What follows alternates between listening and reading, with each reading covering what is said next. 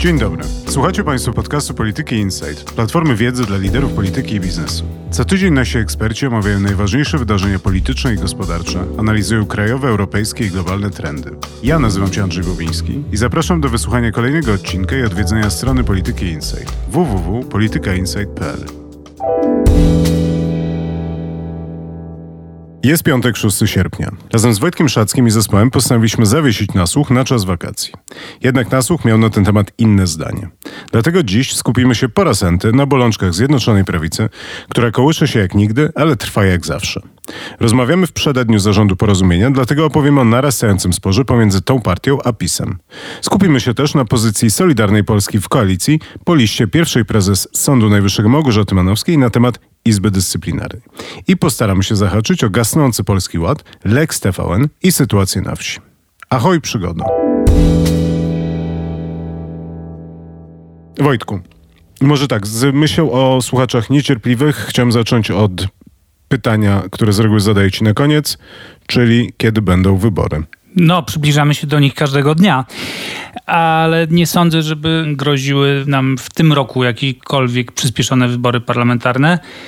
Co się wydarzy wiosną, to nie wiem, czy ktokolwiek wie z aktorów na scenie politycznej. Ja tym bardziej nie wiem.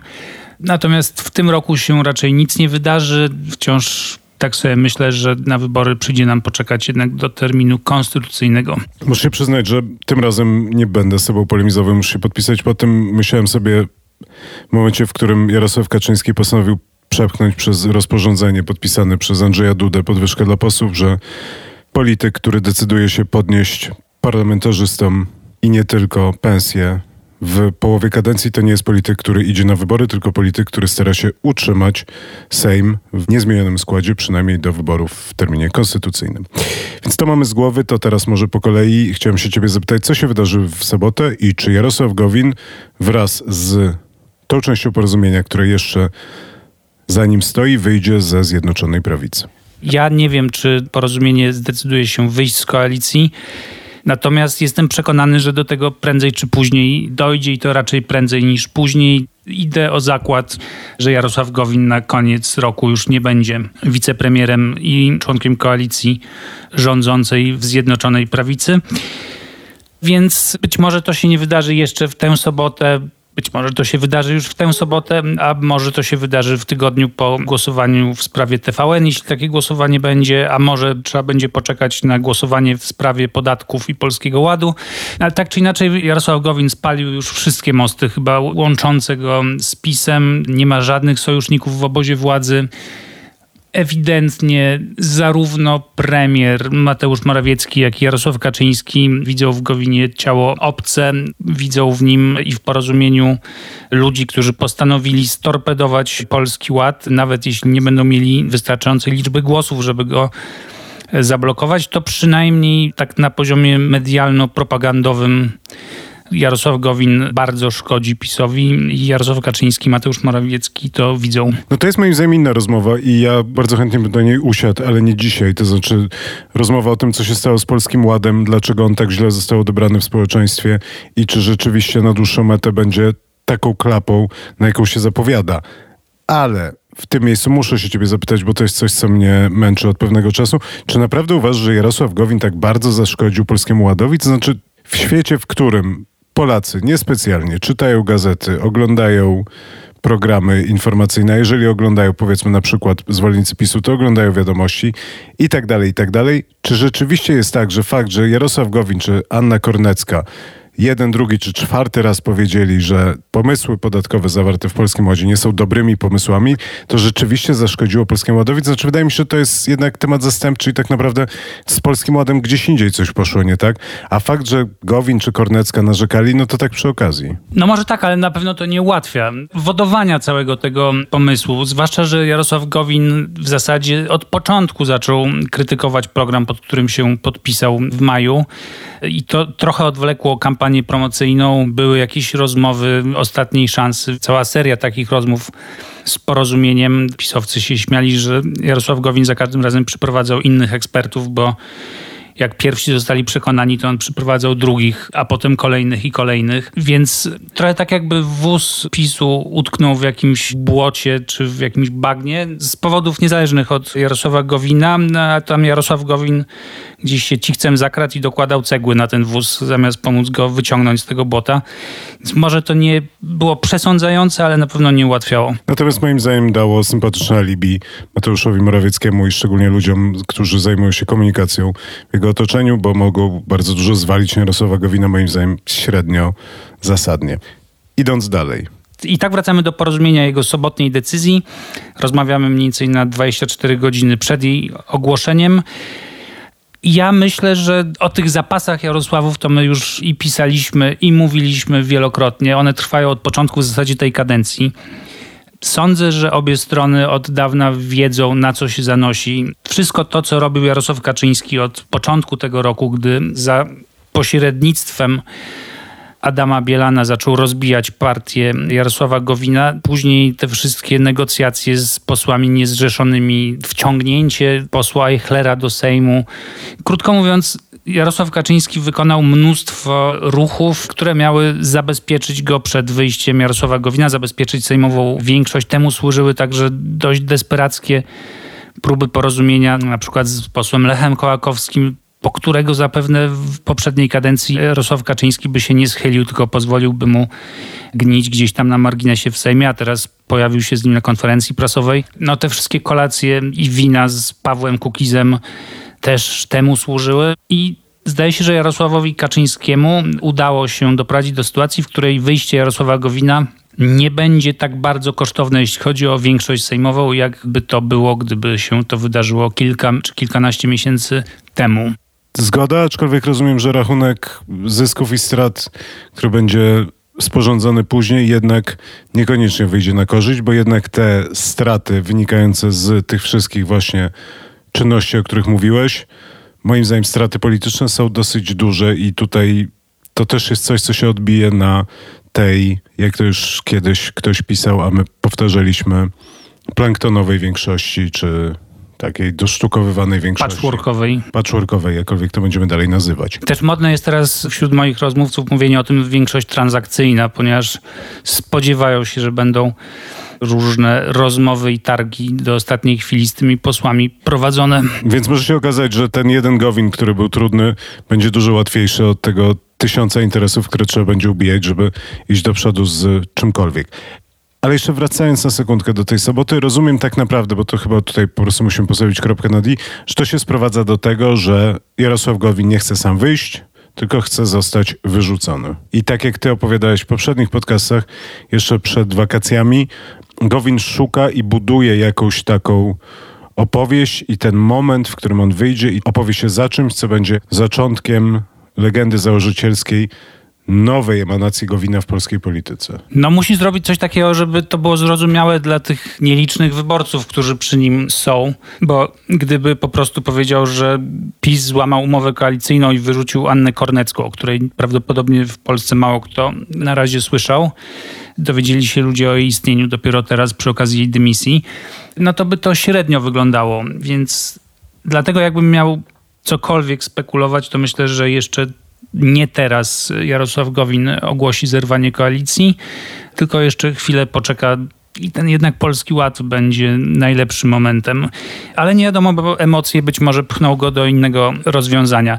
Natomiast jeśli chodzi o taki bilans ogólny, no to można na to patrzeć przez lupę, a można przez lornetkę. Jak się spojrzy na to przez lupę, no to można kwękać, że Jarosław Gowin przegapił swój moment, że stracił większość posłów. Z 18 zostało mu prawdopodobnie 3, 4, może 5 tych zasiadających wciąż w klubie PiS-u, bo jeszcze jest 2 w innych miejscach Sejmu, bo ta partia już w gruncie rzeczy jest podzielona. Więc można powiedzieć, że Jarosław Gowin przespał swój moment i że teraz przegra, ponieważ jego odejście nie zmieni zasadniczo geografii sejmowej. No ale z drugiej strony, jak się spojrzy tak z daleka przez lornetkę, no to można powiedzieć, że jednak z punktu widzenia opozycji Jarosław Gowin zrobił bardzo dużo dla interesów tejże opozycji, siłując się z Jarosławem Kaczyńskim, spowalniając jego działania, torpedując wybory korespondencyjne i że grał niezbyt mocnymi kartami całkiem sprawnie, zręcznie i uzyskał pewne cele, które sobie postawił. Można powiedzieć, że boksował trochę powyżej swojej wagi i ustał całkiem długo na nogach w starciu z Jarosławem Kaczyńskim, ale prawdopodobnie tej walki nie mógł wygrać i prawdopodobnie nawet na początku tej kadencji nie mógł zabrać 18 posłów Porozumienia i z nimi wyjść. Wydaje mi się, że dzieje się teraz to, o czym wiedzieliśmy od dawna, że się wydarzy. PiS i Jarosław Gowin zaczynają nowy rozdział. To jeszcze już ostatnie naprawdę uzupełnienie tej całej historii. Dosyć niesamowite jest to, co my obserwujemy od paru dni, co się dzieje wokół Ministerstwa Rozwoju i tu tak naprawdę każda godzina przynosi kolejne informacje i doniesienia, ponieważ teraz toczy się mała wojna podjazdowa, która polega na zabieraniu i przekazywaniu kolejnych rozporządzeń, dymisji i przekazywaniu kompetencji różnym osobom. To się kręciło wokół rzeczywiście Anny Korneckiej, która została zdymisjonowana przez premiera Morawieckiego. Następnie dzisiaj została powołana ponownie. Ale już przez Jarosława Gowina. Na inne stanowisko, prawdopodobnie lepiej płatne i też prawdopodobnie stanowisko, które utrzyma, zgaduję, nie dłużej niż parę tygodni. Po drodze Olga Semeniuk straciła co najmniej 2 departamenty i też wdała się w jakieś pyskówki. Teraz przed chwilą jeden z kolegów nam powiedział w redakcji, że też Adam Abramowicz, czyli rzecznik małych i średnich przedsiębiorców, który podlegał Gowinowi, został przeniesiony już do KPRM-u. Więc tutaj dosyć dużo się dzieje. Jest cały czas taka partyzantka, która biega po Placu Trzech Krzyży i odstrzeliwuje kolejnych urzędników albo polityków, którzy się... Tak, zwłaszcza, że właśnie w tym ministerstwie też zgrupowała się część posłów Porozumienia na stanowiskach wiceministerialnych. Tam jest Iwona Michałek, która odpowiada za pracę i która będzie zapewne lojalna wobec Jarosława Gowina, ale jest też wiceminister Grzegorz Piechowiak, który odpowiada za chyba inwestycje w tym ministerstwie i wszystko wskazuje na to, że on będzie razem z PiS-em. Natomiast moi rozmówcy nie są pewni, co zrobi inny wiceminister rozwoju Andrzej Gutmostowy, który był kiedyś posłem Platformy, ma mocno konserwatywne poglądy i jego decyzja jest wciąż zagadką dla moich rozmówców. Trochę było widać po tym, co posłowie Porozumienia pisali albo czego nie pisali na Twitterze w sprawie dymisji Anny Korneckiej, bo Anny Korneckiej broniła Magdalena Sroka, Michał Wypi i właśnie Iwona Michałek, a także Stanisław Bukowiec, czyli 4 posłów. A pozostali milczeli. Marcin Ociepa, wiceminister obrony z kolei i wiceprezes Porozumienia, ma nadzieję, że koalicja będzie trwała, co też jest czytelnym sygnałem, że zostanie z PiS-em. No i tak trzeba będzie poczekać do soboty. To jeszcze mam do ciebie pytanie o to, co się wydarzy, kiedy już wreszcie Gowin wyjdzie. Dzisiaj słyszałem Kosiniaka-Kamysza, który dał do zrozumienia, że niezależnie od tego, w jakiej formie, jak bardzo poobijany i z iloma wirusami Jarosław Gowin wyjdzie ze Zjednoczonej Prawicy, to prawdopodobnie znajdzie się dla niego miejsce w PSL-u, bo PSL docenia tą pracę, o której ty mówiłeś. Patrzy na Gowina przez tą lornetkę, a nie przez lupę. I myślę sobie też, że tak naprawdę Gowin, który prawdopodobnie ma dosyć małe poparcie, niewielu wyborców i nie ma dużej wagi politycznej w tym momencie, szczególnie w sytuacji wyborczej, ma 2 województwa, w których byłby mocny, szczególnie jakby Gutmostowy z nim wyszedł, i to jest Małopolska i Warmia i Mazury, czyli 2 województwa, w których może wesprzeć taki PSL i też dosyć mocno jednak zaszkodzić PiS-owi, w sensie, że Kraków, Zakopane, a z drugiej strony Olsztyn, Michał Wypi na przykład, który jest z Olsztyna. To są osoby, które są w stanie jakoś tam parę tysięcy głosów przynieść temu PSL-owi, no i pomóc, szczególnie w sytuacji, w której PSL może jakoś tam balansować na progu wyborczym. No jaka jest teraz realna siła Jarosława Gowina, taka wyborcza, to nie podejmuje się odpowiedzieć na to pytanie.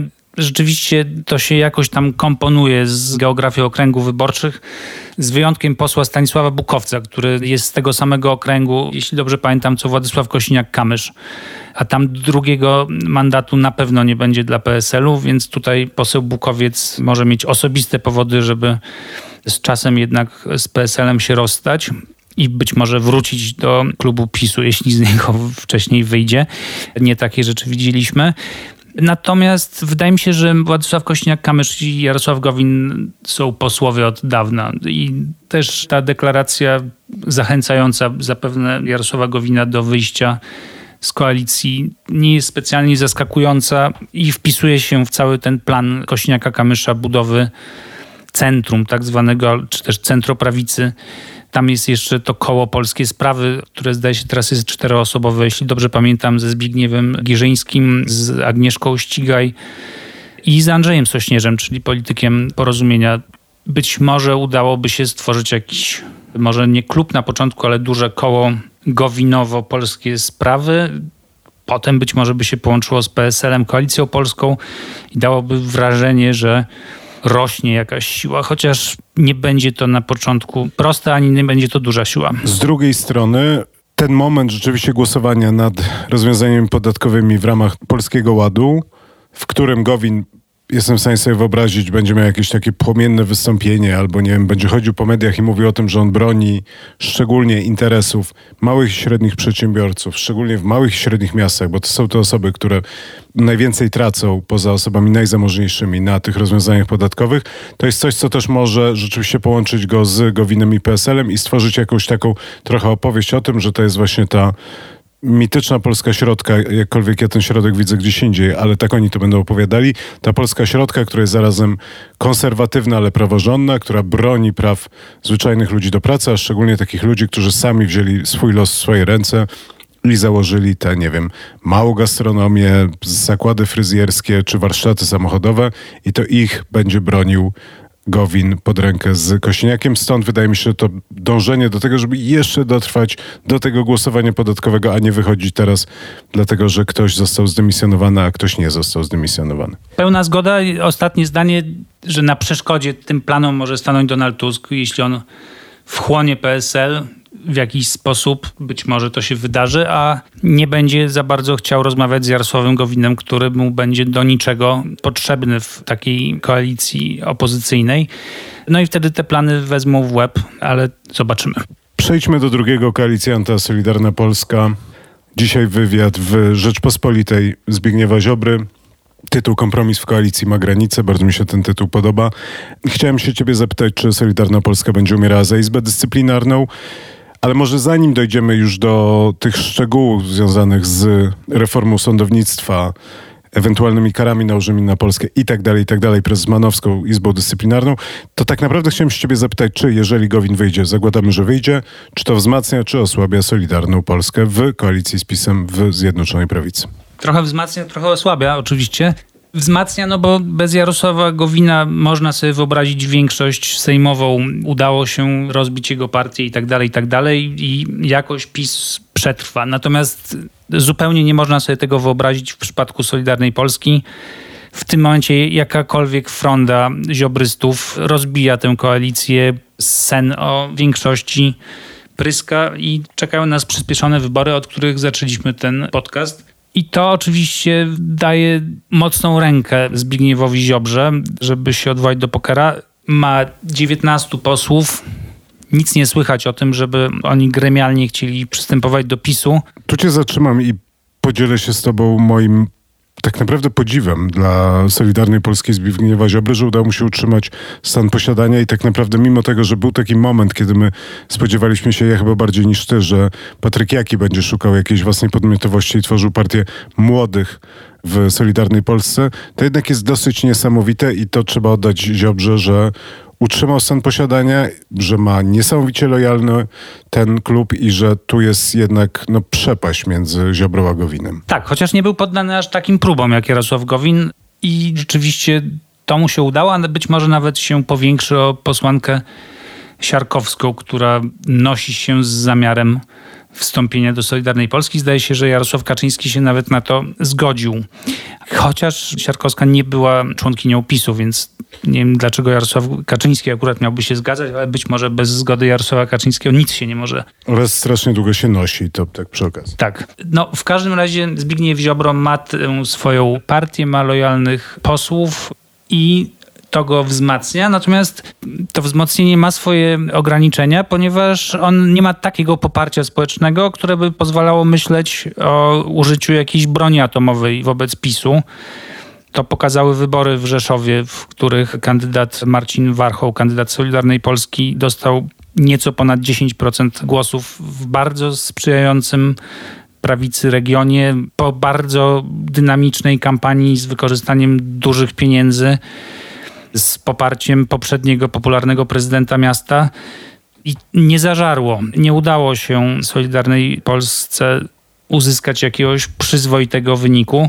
No i to na pewno zniechęciło Solidarną Polskę do myślenia o samodzielnym starcie w wyborach. Po drugie, wrócił Donald Tusk, sondaże Platformy poszły w górę. Tutaj Zbigniew Ziobro musi myśleć też o swoich interesach i chyba tym interesem jest przede wszystkim to trwanie do końca kadencji, a następnie załapanie się na listy wyborcze PiS-u, żeby wrócić do Sejmu, żeby mieć immunitet. Być może, żeby uzyskać reelekcję i ponownie zostać ministrem, a samodzielny start w wyborach żadnego z tych celów nie pozwoli osiągnąć. Więc Zbigniew Ziobro ma mocne karty, ale nie może użyć broni atomowej, nie może zagrozić wyjściem z koalicji, nie może zażądać wymiany premiera. Może natomiast domagać się pewnie uchwalenia jakichś ustaw, na których mu zależy. Może pewnie domagać się nowego ministerstwa dla swoich ludzi, być może tytułu wicepremiera dla siebie lub dla któregoś z polityków Solidarnej Polski. Więc trochę wzmocniony, a trochę bez możliwości ruchu. Ja się tak uczepiłem tego tytułu, kompromis w koalicji ma granicę, trochę jak ślepy płotu, ale dlatego, że moim zdaniem paradoksalnie jest dokładnie odwrotnie. To znaczy Zbigniew Ziobro, mając, tak jak mówisz, silne karty, musi się godzić na wszystko, bo dużo więcej traci na przyspieszonych wyborach niż Jarosław Kaczyński. Jeżeli Jarosław Kaczyński nawet miałby przegrać przyspieszone wybory, to zgaduję, że przegra je z przyzwoitym wynikiem i będzie w stanie się okopać w ławach opozycyjnych i albo on, albo jego następca będzie czekał na następne rozdanie. Zbigniew Ziobro może nie znaleźć się na listach PiS-u, a szczególnie nie znajdzie się na nich, jeżeli to on wysadzi większość transakcyjną PiS-u.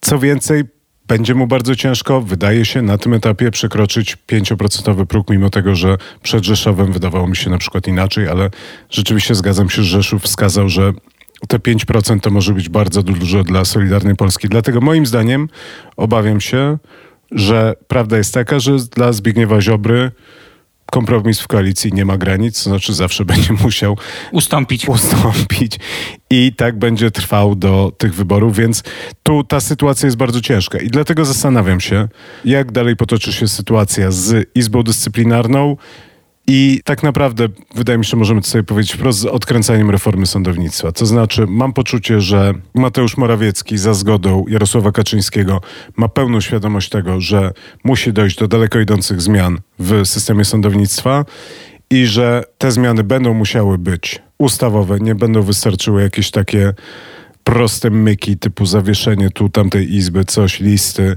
i obietnice. W sensie rzeczywiście za tymi ruchami prezes Manowskiej będą musiały pójść czyny.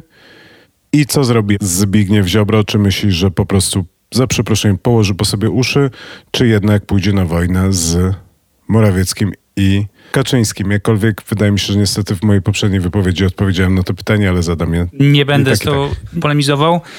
Wydaje mi się, że gdyby Zbigniew Ziobro bardzo poważnie traktował swoje słowa i swoją rolę, to już dawno musiałby się podać do dymisji, bo z tego, co mówi, jako nie tylko szef Solidarnej Polski, ale przede wszystkim jako minister sprawiedliwości, wynika, że on za nic od wielu lat nie odpowiada, że te reformy wymiaru sprawiedliwości to mu przynieśli w prezencie niechcianym prezydent z premierem, że tutaj ponad jego głowami się wszystko działo, że liczne projekty czekają w Ministerstwie Sprawiedliwości na zielone światło.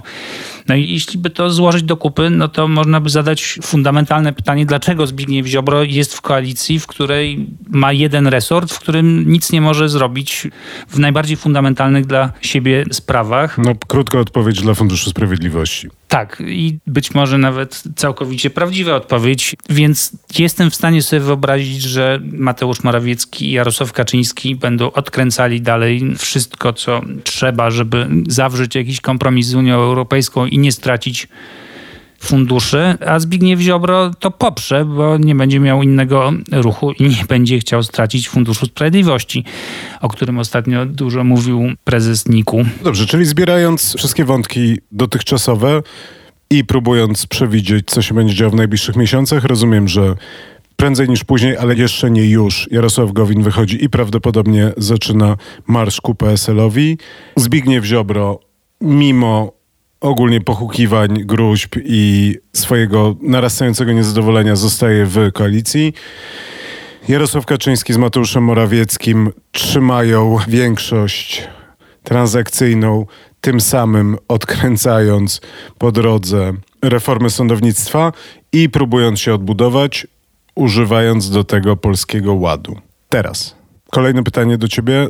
Co to oznacza wszystko dla Mateusza Morawieckiego, jeżeli rzeczywiście ten scenariusz, który teraz sobie nakreśliliśmy, będzie się ziszczał? Czy to jest tak, że Mateusz Morawiecki już w tym momencie jest tak silnie okopany na pozycjach premierowskich, że jest sobie przeznaczony z Jarosławem Kaczyńskim, po prostu musi trwać i dojechać tymi kolejnami do wyborów?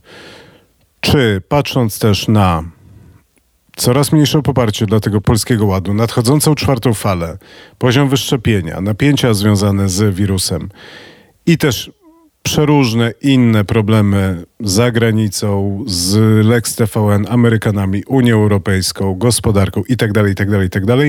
Koniec końców jednak pozycja Morawieckiego będzie słabła aż do momentu, kiedy Morawiecki się skończy. No ja myślę, że pozycja Mateusza Morawieckiego nie jest gorsza niż pozycja samego PiS-u i Jarosława Kaczyńskiego. Myślę też, że premierowi pomógł paradoksalnie powrót Donalda Tuska. Ale ty, przepraszam, bo to jest druga taka rzecz, która mnie zastanawia przez ten czas wakacyjny. Czy ty naprawdę uważasz, że w PiS-ie jest takie przekonanie, że jedyną odpowiedzią na Donalda Tuska jest Mateusz Morawiecki? No a kto? Elżbieta Witek? No nie, no moim zdaniem Jarosław Kaczyński. No to już robiliśmy taki podcast o tym, że jedyny superbohater, który jest w stanie walczyć z drugim superbohaterem, to jest Jarosław Kaczyński. Mateusz Morawiecki, z całym szacunkiem dla premiera polskiego rządu, moim zdaniem jednak jest politykiem dużo słabszym, z dużo mniejszym doświadczeniem, z dużo mniejszymi osiągnięciami i to jednak nie jest Liga Tuska. I jak oni, nie wiem, no staną do debaty, to co, że Mateusz Morawiecki będzie się przerzucał teraz danymi? W sensie jakoś, ja nie do końca rozumiem tą opowieść i zastanawiam się, czy rzeczywiście w PiS-ie w nią wierzą. Dla mnie naprawdę, no jedynym politykiem PiS-u, który jest w stanie zmierzyć się z Donaldem Tuskiem, jest Jarosław Kaczyński. Ale nie wiem, czy Jarosław Kaczyński będzie chciał. To jest duże pytanie i jeśli by PiS miał wystawić kogoś do debaty wyborczej w tym momencie, to sądzę, że byłby to Mateusz Morawiecki i dlatego myślę, że to Mateusz Morawiecki może być oficjalnym kandydatem PiS-u na premiera w kolejnej kampanii wyborczej. A żeby był takim kandydatem, no to musi utrzymać tę funkcję do czasu kampanii wyborczej i to go w tym momencie wzmacnia. Właśnie został też wiceprezesem PiS-u na początku lipca po kongresie PiS-u. Więc tutaj Jarosław Kaczyński zainwestował w Mateusza Morawieckiego i musi się tej inwestycji trzymać. Wydaje mi się, że było parę prób w tej kadencji stworzenia jakiegoś alternatywnego kandydata na premiera. Obie zakończone falstartem. To był Daniel Obajtek pod koniec zeszłego roku. Dużo się mówiło o jego ambicjach, ale Daniel Obajtek został później zmieciony medialnie i nie sądzę, żeby się odbudował na tyle, żeby wrócić do jakichś politycznych marzeń, jeśli nie miał.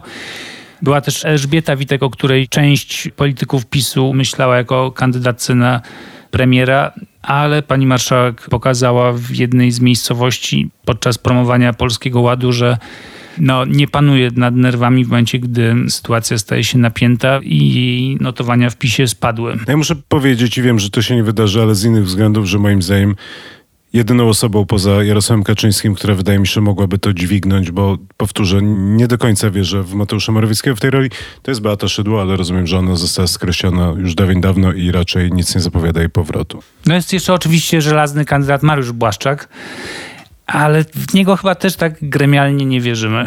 To jeszcze bym zaczepił cię o tą sytuację na wsi.